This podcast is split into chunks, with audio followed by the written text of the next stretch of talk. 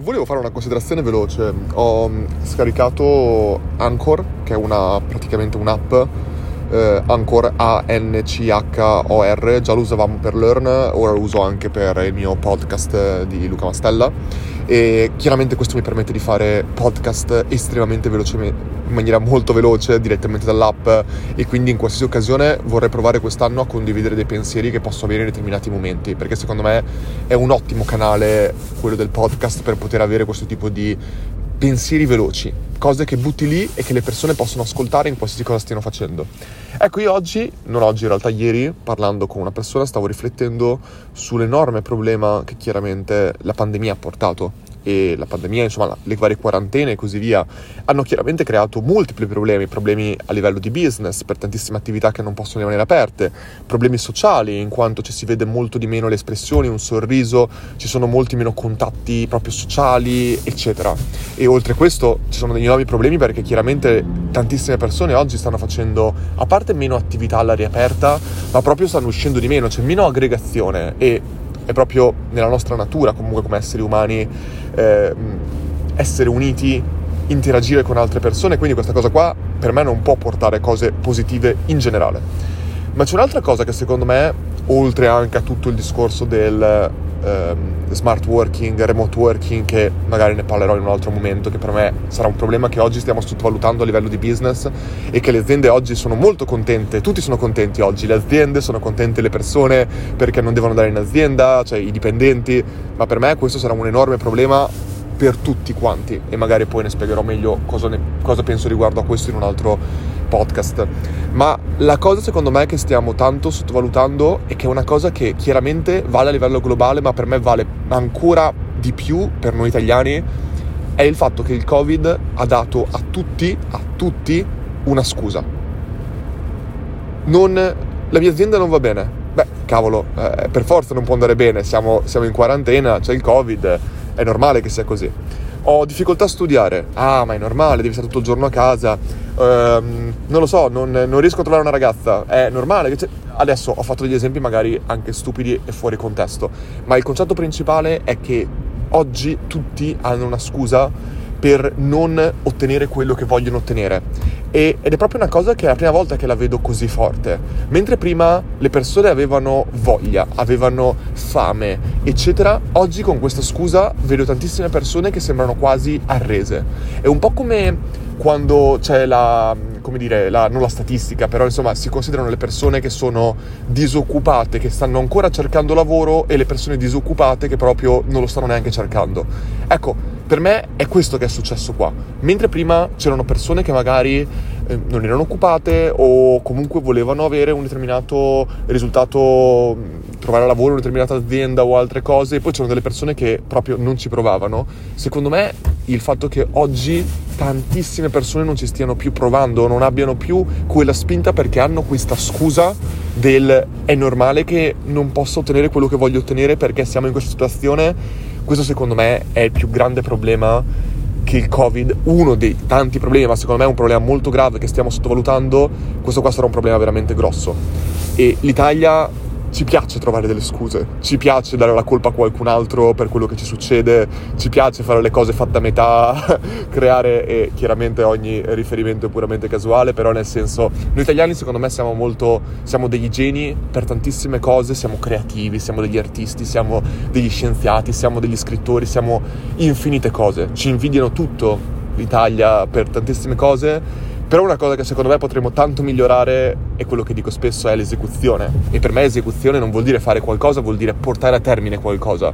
E se io penso a tante attività, opere pubbliche, eh, insomma tante tante cose, molte volte abbiamo dimostrato di incominciare una cosa e poi non finirla nel migliore dei modi. Di conseguenza questa scusa che ora oggi tutti quanti abbiamo potenzialmente è una cosa che tutti noi dobbiamo cercare di fare il meno possibile, di usare il meno possibile. E è chiaro che uno mi dirà, Luca, tu hai un business che è principalmente digitale, siete nati online, facile per te parlare. Vero? Mm, e sono d'accordo. Penso di aver dimostrato nella mia vita che ho mi sono risollevato da tante cose diverse in quanto anche io giocavo prima a basket, cioè non c'era un business più offline di questo potenzialmente e per diverse ragioni sono riuscito a risollevarmi, a cambiare la mia vita in tanti, in tanti ambiti e penso che come l'ho fatto io, tantissime, tantissime persone sono riuscite a farli in ambiti ancora più difficili del mio. Quindi sicuramente c'è la possibilità per tutti, anche in questo momento storico, di farcela, ma la cosa secondo me più preoccupante è quando smettiamo di volerlo fare, di avere la speranza di poterlo fare. E non è una cosa motivational, sapete benissimo che sto cercando di, che a me piace essere il più concreto possibile.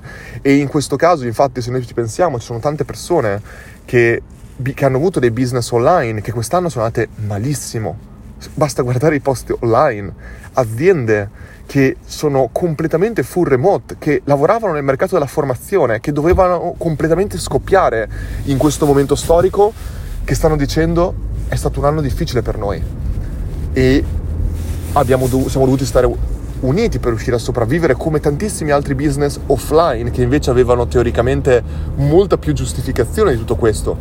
Ecco, secondo me tutto questo ci deve far pensare deve, perché io poi dall'altro lato ho notato, e ne ho parlato in diverse live, altri business che invece erano puramente offline, che durante la crisi sono riusciti completamente a uscirne. Um, penso anche soltanto, ne ho parlato diverse volte, il ristorante Agi eh, a Milano che ha convertito in pochissimi giorni, si è convertito completamente in eh, delivery, 100% in home delivery e in maniera perfetta, cioè non, non, ho le cifre, però nel senso non ho mai visto loro fare così tanti consegne e così tante altre cose.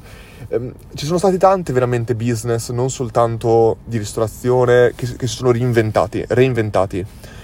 Come tanti altri business digitali che ce l'hanno fatta e che si stanno convertendo in un certo senso. Ecco, secondo me tutti quanti dobbiamo cercare di pensare il più possibile a questo. Abbiamo come umanità combattuto crisi Sicuramente questa qua è stata una bella tosta e lo sarà ancora per qualche mese, speriamo che si fermi per qualche mese, però quello che volevo far passare con questo è, è un sentimento condiviso, è un sentimento che vedo sfortunatamente in tantissime persone ed è il sentimento che forse è ancora peggio dell'immobilità stessa. È il sentimento che è, è quel sentimento, è quando ti arrendi che quando ti arrendi alla, alla scusa del ho una scusa, che è ancora peggio della pandemia stessa, perché ci sono sempre soluzioni fino a quando uno cerca di trovarle. E, mm, e, penso che noi in qualsiasi business, in qualsiasi attività l'abbiamo sempre dimostrato di poter trovare soluzioni dove molte volte non si vedono.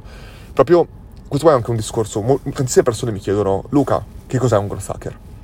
Ecco, avevo questa discussione qua con una persona, un growth hacker molto famoso, non, è, non, molto famoso in realtà, ma molto esperto, che mi ha molto sorpreso perché volevamo fare una cosa insieme per Learn e, e questa persona mi ha, mi ha detto io voglio far passare che tu non puoi fare B-testing senza uno sviluppatore e senza un designer.